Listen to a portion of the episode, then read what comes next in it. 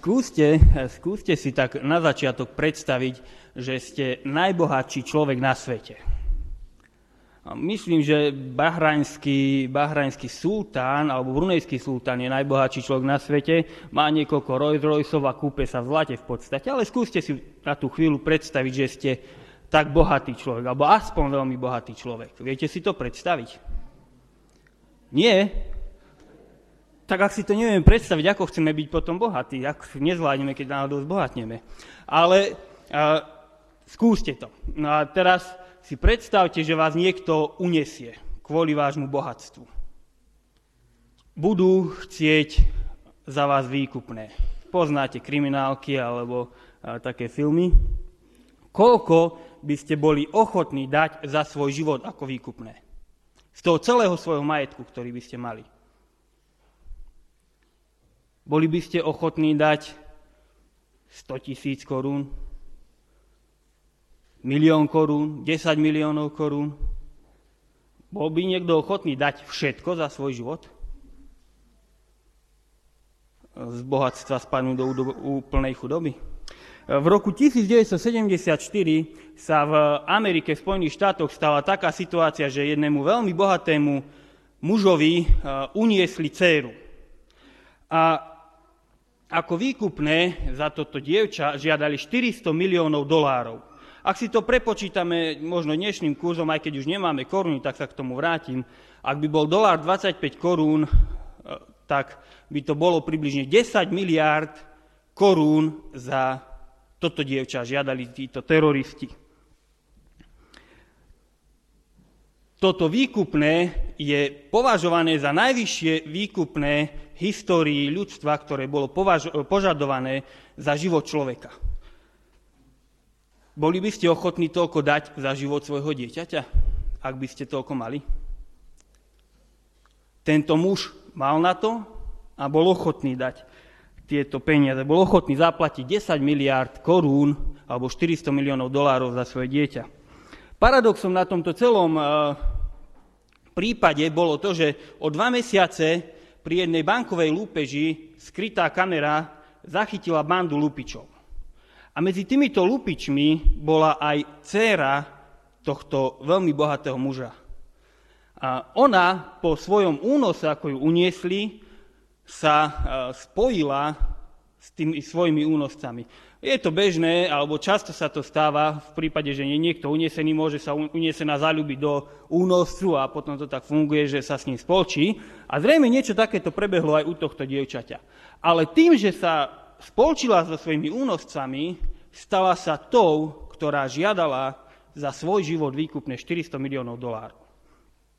Na jednom mieste Pán Ježiš svojim učeníkom kladie otázku. A to otázkou je, čo dá človek ako výkupné za svoj život. A ja by som sa chcel troška nad tým dneska zamyslieť s vami, takže môžete si nájsť Evanjelium podľa Matúša a tam budeme čítať 16. kapitole 24. až 27. verš. Evanjelium Matúša, 16. kapitola 24. až 27. verš. Z úcty k Božiemu slovu postaneme. Vtedy povedal Ježíš svojim učeníkom, ak niekto chce ísť za mnou, nech zaprie sám seba, vezme svoj kríž a nasleduje ma. Lebo kto by chcel zachrániť svoj život, stratí ho. A kto by stratil svoj život pre mňa, nájde ho. Veď čo osoží človeku, ak získa hoci celý svet, ale utrpí škodu na duši? Alebo čo človek dá ako protihodnotu alebo výkupné za svoju dušu? Lebo Syn človeka príde v sláve svojho Otca so svojimi anielmi a vtedy odmení každého podľa jeho skutkov. Toľko z Božieho slova, môžete si sadnúť. A v tomto krátkom texte Pán Ježiš jednoznačne hovorí, že človek má len dve možnosti vo svojom živote. Buď svoj život stratí, alebo svoj život získa.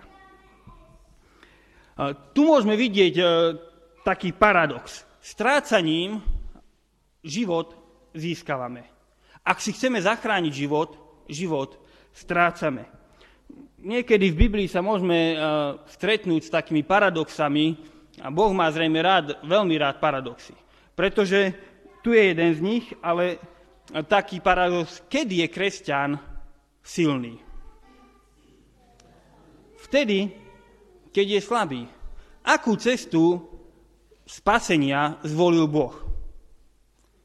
Cestu, ktorú múdri tohto sveta považujú za bláznostvo. To sú paradoxy, ktoré Boh často používa. Tu môžeme jeden vidieť. Vtedy, keď chceme získať, strácame. A vtedy, keď sme ochotní stratiť, získavame. Ježiš hovorí, ak chce niekto ísť za mnou, nech poprvé zaprie sám seba, po druhé vezme svoj kríž a po tretie nasleduje ma. Pán Ježiš vždycky dáva možnosť výberu. Ak chce ísť niekto za mnou, každý sa môže rozhodnúť sám. Ježiš nenútil nikoho. Ježiš nenútil svojich 12 učeníkov k tomu, aby ho nasledovali. V jednej situácii sa stalo, to máme zapísané v Evanjeliu Jana, že všetci odišli od pána Ježiša. A pán Ježiš sa pýta svojich 12 učeníkov, ktorí s ním zostali, aj vy chcete odísť odo mňa? A Peter mu hovorí, nie, pretože ty máš slova večného života. To bolo dobrovoľné rozhodnutie učeníkov zostať s pánom Ježišom. Ak chceš, môžeš ísť za mnou. To je možnosť, ktorú máme aj dnes. Avšak, ak chceš, môžeš, ale musíš sa rozhodnúť. Ísť za pánom Ježišom je rozhodnutie. Za pánom Ježišom sa nedá ísť iba na základe citov. Idem za pánom Ježišom, alebo nasledujem pána Ježiša vtedy, keď sa dobre cítim. Keď je všetko okolo mňa fajn. Vtedy, keď mi je dobre. Vtedy pôjdem. Ak nie, tak nie. Tak nepôjdem, ak sa nebudem dobre cítiť. Rozhodnutie je dôležité, pretože to, čo pán Ježiš ďalej hovorí, si vyžaduje rozhodnutie vôle. Zostať pevný v tom, čo som slúbil, alebo to, čo som si zaumienil. Chcem ísť za Ježišom a je to moje rozhodnutie. Preto znesiem aj negatívne veci. Rozhodnutie znamená, že chcem niečo aj napriek tomu, že si uvedomujem riziká, ktoré to prináša a uvedomujem si aj dopad na môj život. Ísť za Ježišom bez podriadenia svojej vôle, bez rozhodnutia nie je možné. Tri veci, ktoré pán Ježiš hovorí, si vyžadujú vôľu. Nech zaprie sám seba. Zaprieť samého seba znamená uprieť svojmu citlivému, neústupnému a svojvoľnému ja právo na život. Podriadiť všetko, čo sa týka mňa, môjho prospechu, môjho pohodlia, celej mojej osobnosti pánovi Ježišovi. Kristus musí byť v mojom živote ten, kto rozhoduje.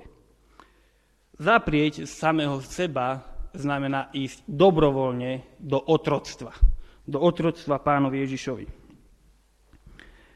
V čase, keď pán Ježiš hovoril tieto slova svojim učeníkom, tak bolo normálne otroctvo. Bola to otrokárska spoločnosť a učeníci vedeli presne, čo to znamená byť otrokom. Čo to znamená bezvýhradne sa podriadovať niekomu inému. Mať možno svoj názor, ale uprednostniť alebo byť podriadený názoru toho, kto je môj otrokár. Ak sa pozrieme do dnešnej doby, ktorá je 2000 rokov ďalej, otroctvo nepoznáme, nevieme, ako sa správa otrokár, alebo len tušíme. Pretože v dnešnej dobe máme dobu individualizmu a každý sa snaží presadiť seba, presadiť svoj názor, dostať do popredia svoje potreby, svoje požiadavky, presadiť svoju vôľu. A podriadenosť v podstate v dnešnej dobe toho veľa nehovorí. Pretože ak môj šéf bude veľmi vymýšľať a mne sa nebude chcieť podriadiť, tak si nájdem druhé zamestnanie. Ak moja manželka bude veľmi vymýšľať, nebude sa chcieť podriadiť, nájdem si novú manželku. V dnešnej dobe to máme veľmi posunuté. Už v podstate malé deti v škole sú vychovávané k tomu, aby sa dokázali presadiť. Aby dokázali životom prejsť so širokými lakťami, nehľadiac na iných ľudí. Široké lakte a štveranie sa po chrbtoch sú veľmi populárne v tejto dobe, ak chcete niečo dosiahnuť. A v podstate neposlušnosť sa stáva životným štýlom. A možno o to viacej do dnešnej doby znie tak nekompromisnejšie, alebo je smerovaná nekompromisnejšie táto výzva Pána Ježiša. Zaprieť samého seba. Nie je to populárne, ale zaprieť samého seba musíme. Musíme sa rozhodnúť k dobrovoľnému vstupu do otroctva Pána Ježiša. Kresťan musí odmietnúť a odoprieť všetko, čo nie je v súlade s požiadavkami, ktoré kladie Pán Ježiš. A život v sebectve sa nedá nejakým spôsobom spojiť s nasledovaním Pána Ježiša. V sebectve nemôžeme ísť za Pánom Ježišom. Druhá vec, vezme svoj kríž. Ako je podľa vás v dnešnej dobe ponímaný kríž vo svete? Ako sa ľudia dívajú na kríž? Ako? Ťažkosti, problémy? A možno ľudia, ktorí sa dotýkajú alebo stretli s kresťanstvom, vidia určité ťažkosti. Ale keď sa pozrieme na názor sveta, často pod krížom si predstavujú symbol kresťanstva. Tí, ktorí majú kríž, to sú kresťania, niečo s nimi majú spoločné. Je to zaužívané v podstate asi od 6. storočia, keď kresťania prevzali ako svoj symbol miesto ryby kríž. Ľudia sa na to dívajú tým spôsobom. A nesenie kríža pre ľudí vo svete častokrát znamená malý predmet, ktorý majú zakvačený niekde na krku. Dosť často to môžeme vidieť pod rúžencom v aute zakvačené. A tento kríž ma má chrániť od zlého. V podstate je to amulet, ktorý má dosť veľa spoločného s okultizmom. Niečo, čo ma ochráni od zlého. Ale toto ponímanie kríža je úplne mimo toho, čo hovorí Pán Ježiš. Úplne mimo jeho slov. A ako sa dívame na kríž v cirkvi? Čo vám prebehne mysľou, ak sa povie slovo kríž? Často sa na kríž dívame ako na prejav milosti a lásky Pána Ježiša Krista. Pretože vo svojej láske prišiel a obetoval sa na kríži. Pre nás kríž znamená obeť Pána Ježiša. To, že Pán Ježiš nás miloval. Nesenie kríža si často spájame s tým, že sa musíme dobrovoľne podriadiť situácii, v ktorej žijeme. Možno mám chorobu a možno mám málo financií k životu. Možno mám iné problémy v živote. A toto je môj kríž. Tento kríž mám niesť dobrovoľne. Nemám reptať voči Bohu za situáciu, v ktorej sa nachádzam, ak nie je pozitívna. Nikto nebude reptať voči Bohu, ak má dostatok financií, ak má zdravie. To zrejme nie. Ale ak som upadol do niečoho zlého, nesmiem reptať. Toto je môj kríž, ten mám niesť. Otázka je, či práve toto myslel Pán Ježiš.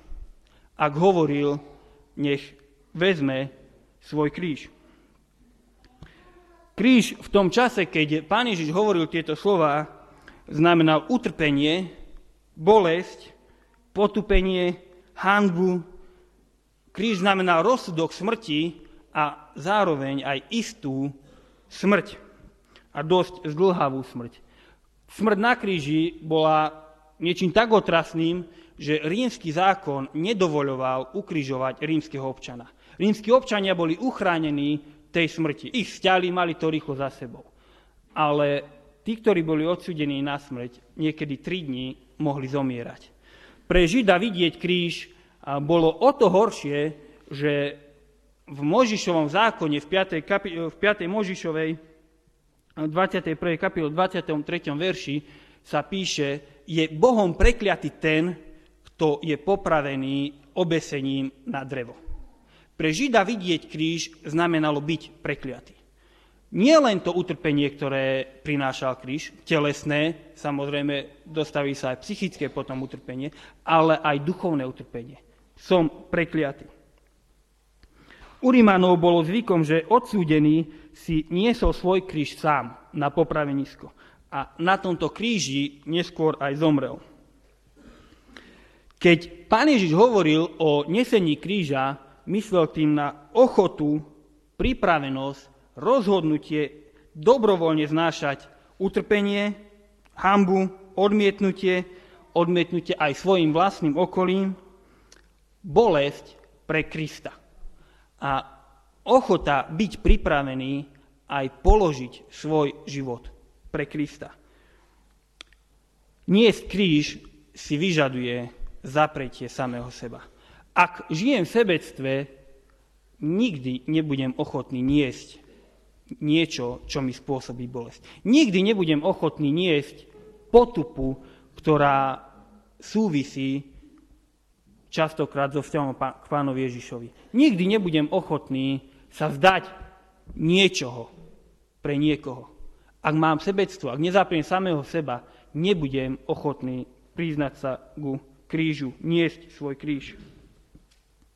Niesť svoj kríž samozrejme znamená nielen zaprietie samého seba, ale mať pred očami Krista. A to Pán Ježiš hovorí, nasleduje ma, nech ma nasleduje. Ak niekoho nasledujete, to znamená, že idete za ním. Čiže ho máte na očiach. A ak ho nasledujete, tak robíte to, čo on robí. Učíte sa od neho, napodobňujete ho nejakým spôsobom. Ale nasledovanie tiež znamená stotožnenie sa s tým človekom. Stotožnenie sa s jeho názormi, stotožnenie sa s jeho postojmi. Prevzatie celého toho človeka, to môžeme tak povedať, osobnosti toho človeka, prijať za svoje. Mať to ako svoje. To, čo robí Ježiš, to je moje. To, aké má postoje Ježiš, to budú aj moje postoje. Nasledovanie znamená prevziať. Samozrejme, nasledovať Krista sa nedá bez splnenia tých prvých dvoch požiadaviek. Zaprenia seba a nesenia kríža. Keď Pán Ježiš hovoril tieto slová, tak bol zameraný na večnosť človeka. Učeníci si mohli vybrať medzi nasledovaním Pána Ježiša a večnosťou, alebo večnosťou s ním a prežiť pomerne pokojný život, možno v bohatstve, lebo by si zarábali na seba s rybolovom alebo čímkoľvek sa zamestnávali predtým. Prežiť pokojný život, ale neskôr ho prežiť bez Krista vo večnosti. Ak si chceš zachrániť život tu na zemi na úkor Ježiša, strácaš všetko. Pretože všetko má zmysel len vo svetle večnosti. Človek môže prežiť pomerne pokojný život, môže prežiť svoj život aj v bohatstve. Dokonca Pán Ježiš tu hovorí o získaní všetkého. Človek môže získať všetko, nič mu to neplatí pre večnosť. Izaia 14. kapitola hovorí o kráľovi Babylona. Človek, ktorý dosiahol takmer všetko, človek, pred ktorým sa báli krajiny, jednoducho, keď zomrel, nič mu to nepomohlo. Jeho cesta bola do pekla. Človek môže dosiahnuť všetko, ale bez Ježiša nemá nič.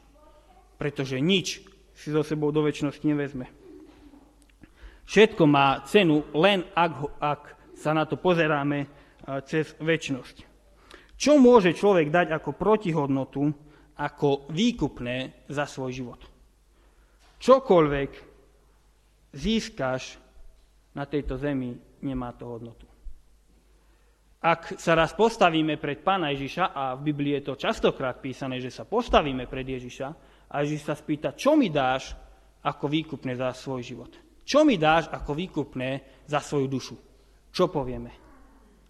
Tu máš môj majetok, moje auto, môj dom, tu máš moje vzdelanie, zober si moju rodinu, ktorú som si možno získal spôsobom, s ktorým si ty nesúhlasil. Nesprávny vzťah, ktorým máme v Biblii popísaný ako nesúvisiaci s Božou vôľou, alebo rodinu, kvôli ktorej sme ochotní obetovať vieru. Za komunistov bolo bežné, že ľudia radšej neotvorili dvere zhromaždenia alebo kostola, len aby moje deti mohli študovať. Čo dáme ako výkupné za svoju dušu? Čo dáme ako výkupné za svoj život? Ak nemáš Krista, nemáš nič, čím môžeš vykúpiť svoju dušu. Ježíš dáva jedinú možnosť, ako zachrániť svoj život, a to stratiť ho. Tým Pán Ježiš nemyslel to, že večný život dosiahnu len tí, ktorí zomrú v prenasledovaní, ktoré neskôr prišlo na kresťanov, pretože by to nebola pravda možno o apoštolovi Jánovi, o ktorom tradícia hovorí, že sa dožil pomerne vysokého veku a zomrel v starobe. Toto nehovoril o tých, ktorí len telesne život položia. Stratiť svoj život pre Krista znamená dať mu svoj život. Urobiť ho tým, ktorý rozhoduje. Urobiť ho vlastníkom môjho života. Pavel to vyjadril vo svojich v dvoch listov zo svojich, ktoré písal. V prvom liste, teda prvý príklad môžeme nájsť v liste Rimanom, 12. kapitolu, a tam v prvom a druhom verši Pavel hovorí: Povzbudzujem vás teda, bratia, pre Božie milosrdenstvo, aby ste prinášali svoje tela ako živú, svetu Bohu príjemnú obetu, ako svoju duchovnú bohoslúžbu. A nepripodobňujte sa tomuto svetu, ale premente sa obnovením zmýšľania, aby ste vedeli rozoznať, čo je Božia vôľa, čo je dobré a čo mu je príjemné, čo je dokonalé. Obetovať svoje telo, obetovať svoj život ako Bohu príjemnú obetu. Urobiť Boha tým, kto ma vlastní. V liste Filipenom v 3. kapitole 7. a 8. verši Pavel píše: No to, čo mi bolo ziskom, som pre Krista pokladal za stratu. A vôbec všetko pokladám za stratu pre vznešenosť poznania Ježiša Krista, môjho Pána. Pre neho som všetko ostatné stratil a pokladám to za odpad, aby som získal Krista. Ak chceme dosiahnuť odmenu, musíme ísť za Ježišom. Všetko, čo máme, musíme pokladať za odpad. Za to, čo nemá hodnotu pre večnosť. Ak chceme dosiahnuť odmenu, musíme mať Krista, pretože nemáme nič, čím by sme boli schopní splatiť cenu za svoj život, za svoju dušu. Amen.